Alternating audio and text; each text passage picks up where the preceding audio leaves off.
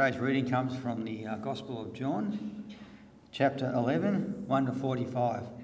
Bit of a long one, so uh, get, comfortable.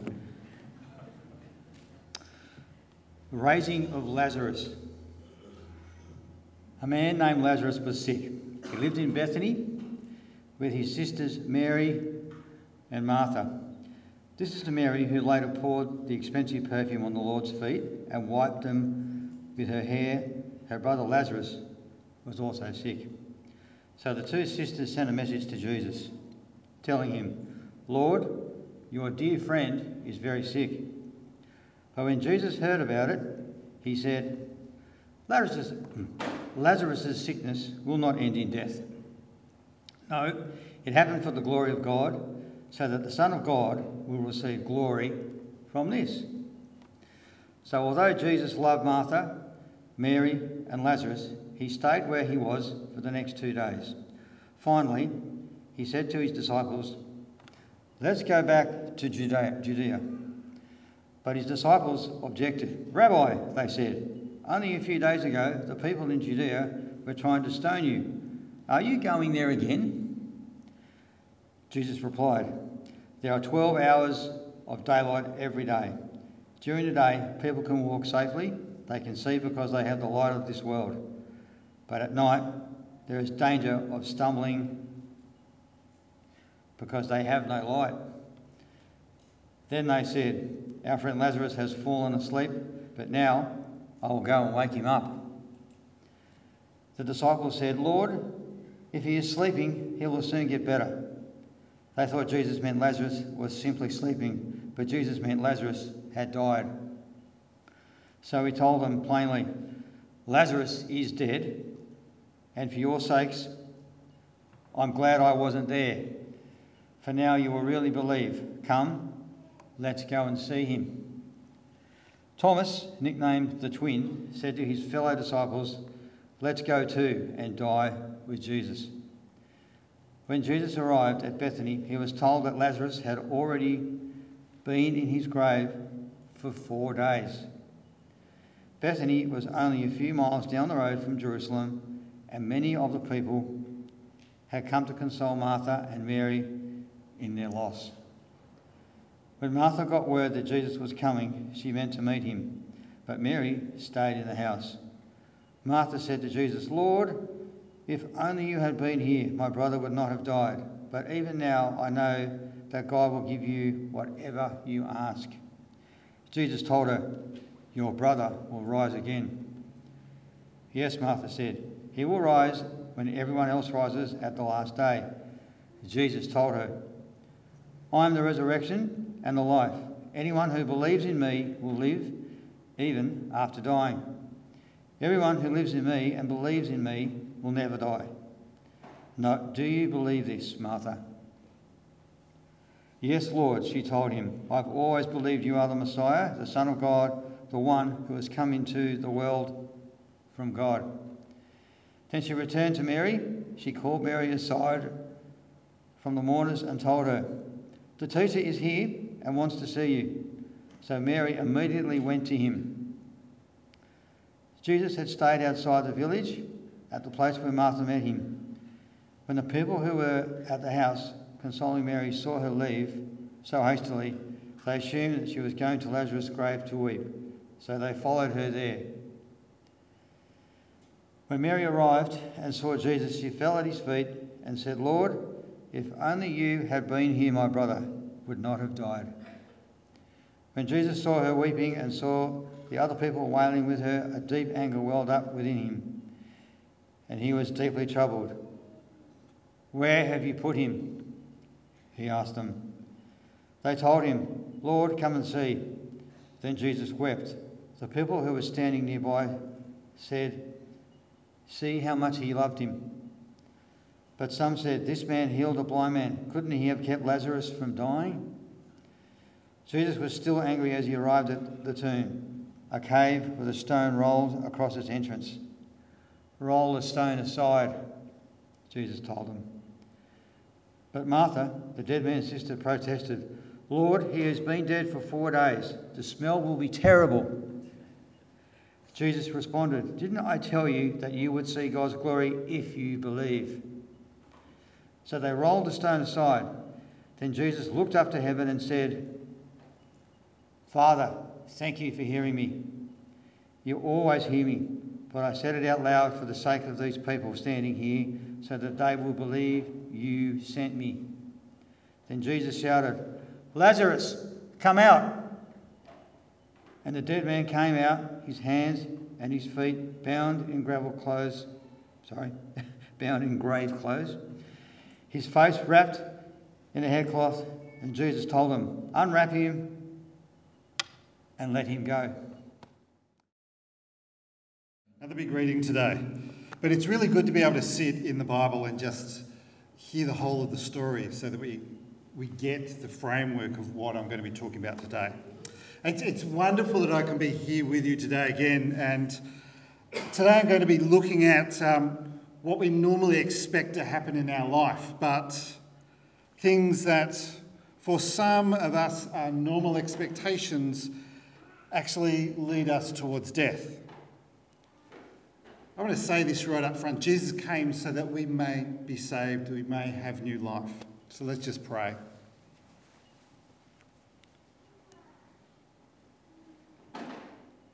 Gracious, loving God, we just give you thanks for today. We give you thanks for your words, that we can sit in your word here in the Bible. Lord, Holy Spirit, be upon us. Open our hearts and our minds to your leading. Open the word here that we may hear afresh your word for our lives. May it challenge us. May it draw us closer to you. May it help us reflect upon our lives today. I pray this in your holy name. Amen. Now, for some of us, we may know that we've just had an election. It's, it's really, it was interesting. Annette and I wandered down, and, and Caitlin as well, she came with us, but um, wandered down to uh, the local school here. And we went in, we didn't have a democracy sausage, but we did end up voting.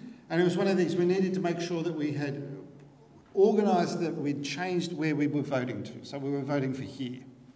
Now, we're not going to ask what, who you voted for. Um, or what party or candidate you wanted to be voted in. Now, I'm not going to be trying to say one party is better than the other or anything like that. And we know that we've had a change. And there's an expectation that with a new government, there is going to be change. There's an expectation that with a new Premier, there will be a difference. But we know life is going to go on for most of us in a very normal pattern regardless of what the government has said or done. Life is going to go on. But what I want you to think for, just for a moment, just with the election here, just think of the candidates. So, all those people, all those names on that piece of paper that you tick, you didn't tick because that, you put one and two and three, four or five, you know, how, how many of you wanted to do? I don't know, does anybody ever number um, that really long piece of paper down the bottom all the way through? It'd take you half an hour just to go through all of those boxes, but hey. Um, but just think of those names, of those people. They have an expectation that they will get a certain amount of votes, that there are people that will agree with them and want them to be as their member.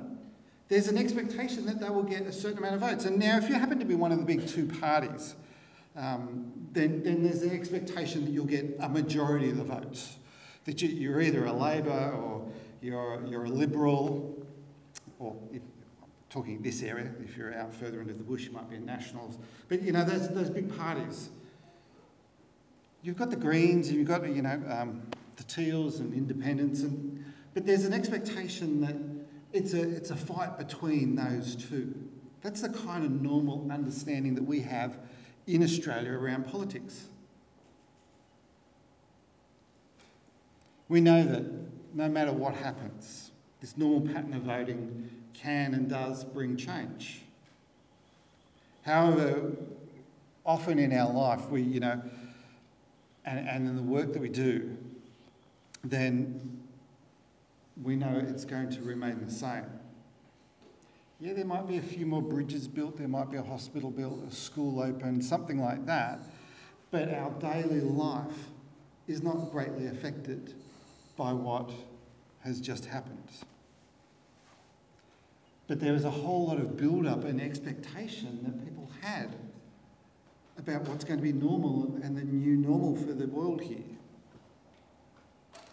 What I want us to do is we look at the Bible today and explore this reading that we have from John's Gospel.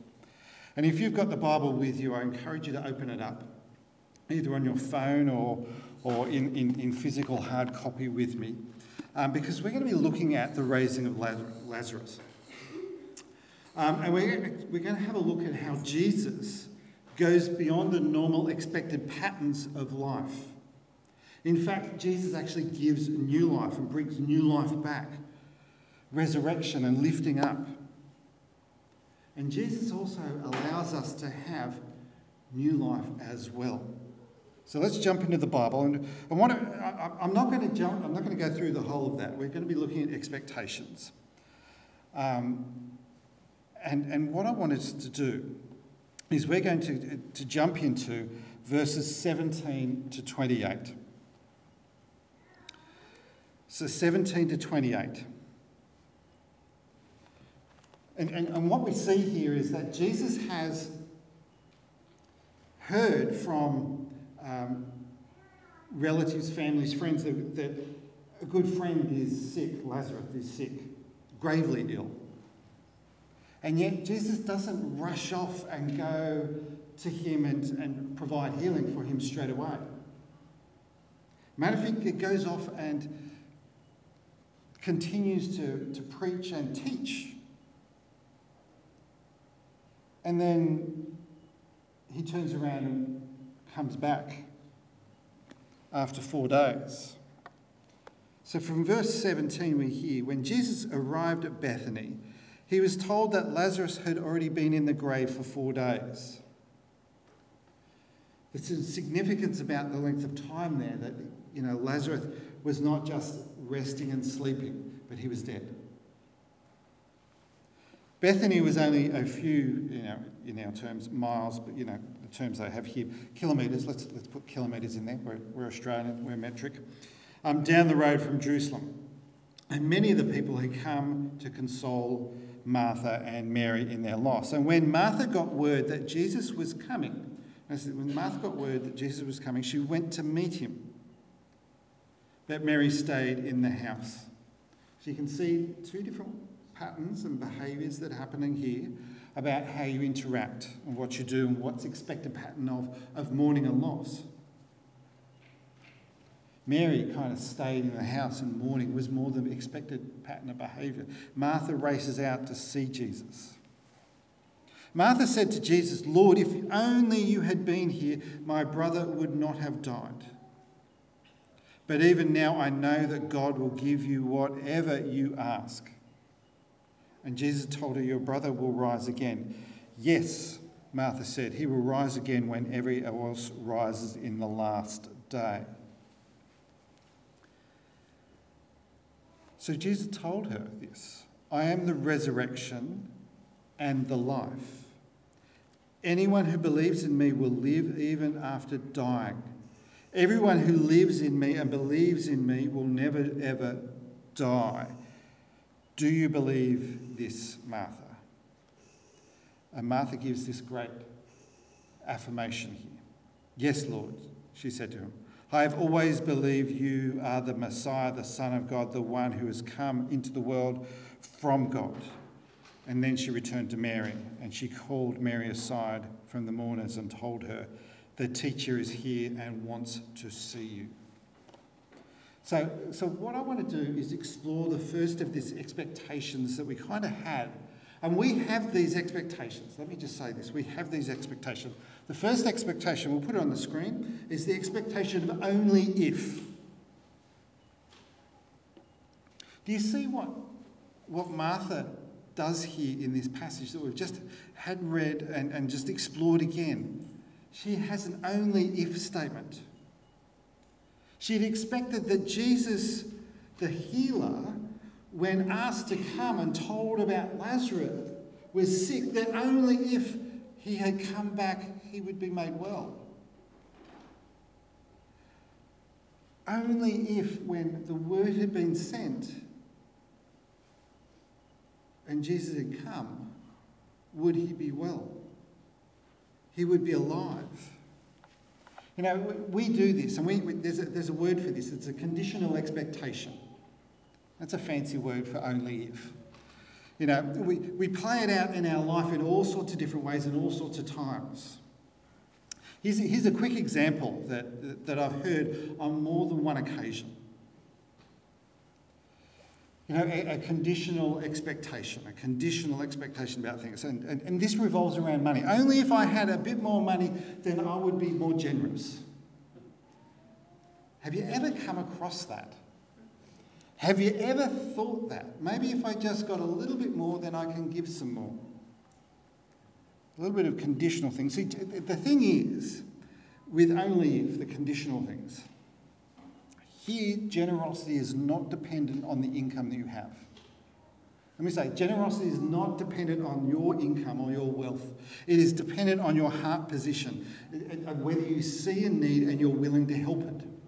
Generosity comes from your heart, not your wallet. You know, only if I had more money than I could give is conditional not upon your heart but on your wallet, and that is the wrong place. So we, we do these things. We have this only if things. And, and we do it with, with health. We do it with uh, whether we go and visit people, whether there's been a blow up in a family. You know, have you ever had an argument within your family and you went, only if I didn't say that? Or only if I went and did something? You know, we have these conditional things that are there, but we need to deal with the issue and the problem at hand. Martha had an only if expectation that placed limitations upon Jesus. That Jesus would come and would heal, and that were, you know, massive, great limitations, but she still placed limitations on him. But Jesus didn't want to be limited, didn't want that limitation upon him, and wanted to show that the power of God was to raise and bring new life. Jesus didn't stay in that expectation that he was just a healer, that he was somehow this person that could heal the blind person, do those things. Jesus broke that and said, I can do so much more. But even Martha, in her only if things, says that she, God can do so much more because God will do whatever you ask. I know this. I have seen it in your healings that you will ask and God will provide. And so I place my trust and my hope in you, even in my sadness.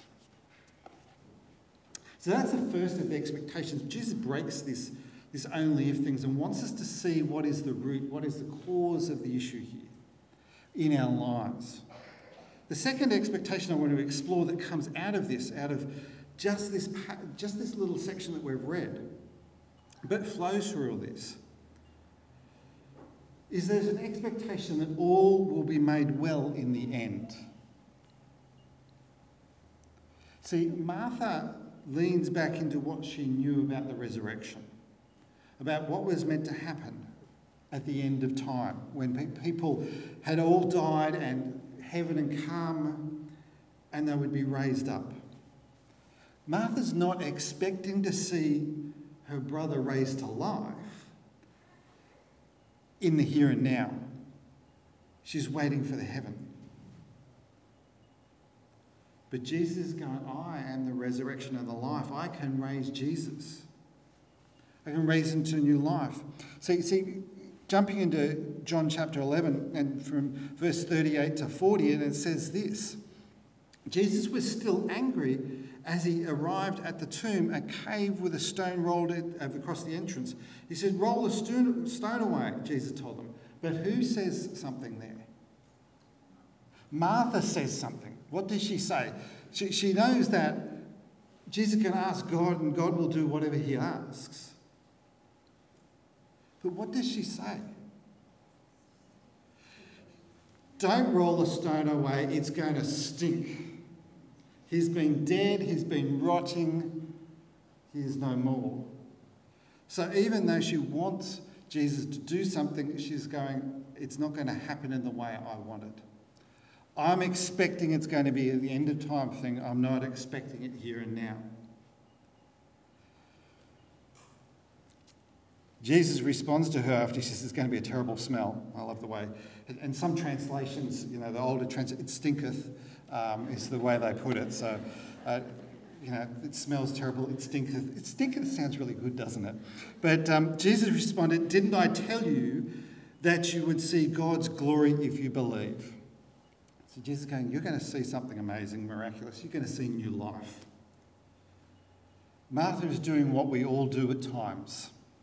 We don't expect to see God act in the here and now, even if we, even if we know that God can do it. We don't expect God to do it. That's an expectation of limiting God's power in our lives. Jesus is saying that, that Martha's brother is going to raise again.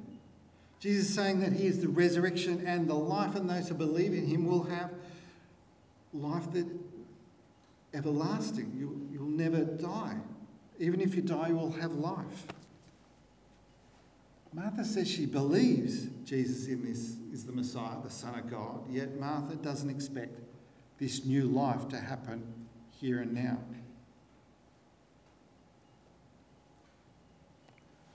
Do we do that?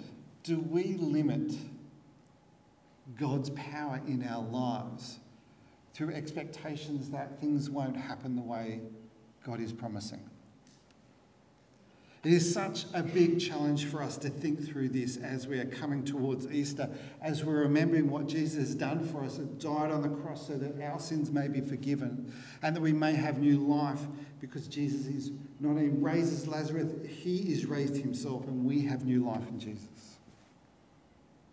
Martha was not the only one that had only if in her understanding of this. Mary had the same only if expectation. Only if you had been here, Jesus. But we see in Mary a normal expected pattern of grief and crying over her brother.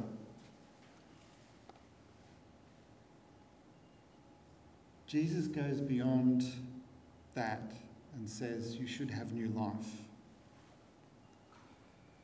in John 11, verse 25 to 26, Jesus told her, I am the resurrection and the life. Anyone who believes in me will live, even after dying. Everyone who lives in me and believes in me will never ever die. Do you believe in this? This is the question that we have for ourselves. Do you believe in this? Do you believe in the power of Jesus? Let me bring it personally to you on, on a much more personal level for you. Some of us here today have been living a life that is slowly leading us towards death. Slowly taking what was a life giving faith and letting it be eroded away by expectations that the world is placing upon us. I want to give you an example, an illustration that may help you see this.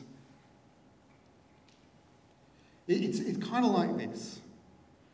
You're drinking from a freshwater stream. The water's flowing, you're drinking from it, and you think that that is giving you life. And this is your life. But the problem is, just upstream of you, the stream has become polluted because there is a sewage pipe that is cracked. And it's slowly letting sewage out, seep out into the soil, and it's creeping into the water. You don't see it, but the water's tainted it's slowly doing you harm. See, here the thing is, so often this is the thing about society and the expectations society continually places upon us that says this is our normal life. Jesus wants us to be going beyond the normal of life that the world gives us. He wants us to see that He can give life, a life everlasting for us to take us beyond what is the here and now, the norm. He wants those sewage pipes to be fixed so that we may drink of the fresh water of God in our life and not be tainted by the sewer of the world around us. Now, some of us, it may be things around alcohol, some of it may be around um, sex or, anything else, gambling, you name those things. That might be the broken pipe that is tainting the fresh water of God. What is it in your life that is holding you back that you need to repent of so that you may have new life? See, Jesus wants to give us new life, and I love what Romans 12, verse 2 says, and we're going to put it up on the screen for you. But if you want to jump to it, it says this Don't copy the behavior and the customs of this world, but let God do what? God transform you into a new person by changing the way you think. And then you will learn to know God's will for you, which is perfect, which is good and pleasing and perfect. See, God wants us to have new life here and now by the renewing of the mind. So we need to stop, go and find what a broken pipe is in our life so that we may have fresh water that is flowing from God, new life from God. So as we come now into a time of prayer, I'm going to invite the band to come up and just start praying. But what I want you to do as we've been thinking about what expectations are in the world, what expectations that Mary and Martha were facing that had been limiting what God could do in their lives, that God wants to do amazing things in your life. What cracked pipes do you have in your life that need fixing? What thoughts, what behaviours, what expectations are taking you away from the life giving, life changing love of God found in Jesus Christ? See, Jesus says that He is the resurrection, He is the life. And anyone who believes in Jesus will have life. So I want to ask you today do you want to have life? Do you want to have new life? Do you want new life for you? So let us just pray. And if, if God is stirring in your life, if, if you're wanting to say yes to God, make a decision for God, we're going to have a moment for that. So let's just pray right now.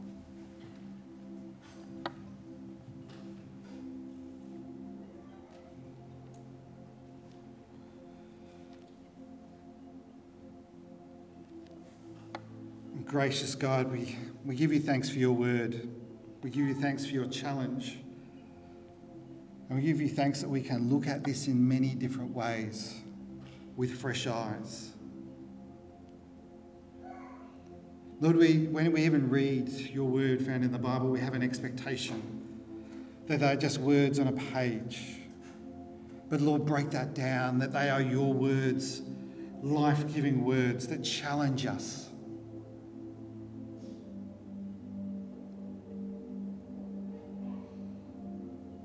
Lord, there is a word here for somebody today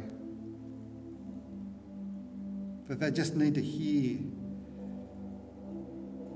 that you are bringing life to them. Lord, I know that, that their heart will be lifted, that their hope in you will be restored.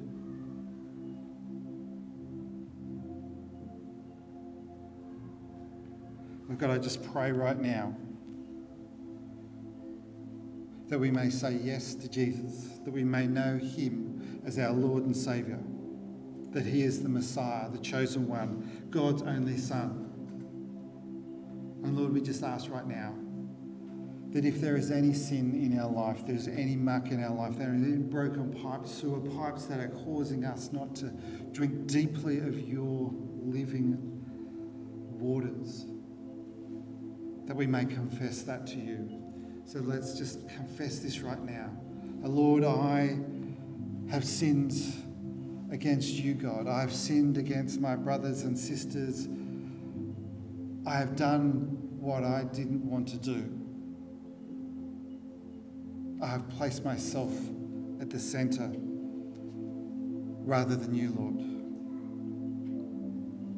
God, you I place you, Jesus, in the center of my life. And Lord, today we ask for forgiveness of our sins, but we also ask, Lord, that you give us life. That you give us change. That you give us something new. Lord, maybe there is something new that is stirring in somebody's heart. Please, Lord, open that up for them so they may know the new life, the new journey, the new thing that you would have them do. Oh, Lord, I just pray this in the power of Jesus' name, our Lord and Saviour. Amen. Amen. So let us continue by singing.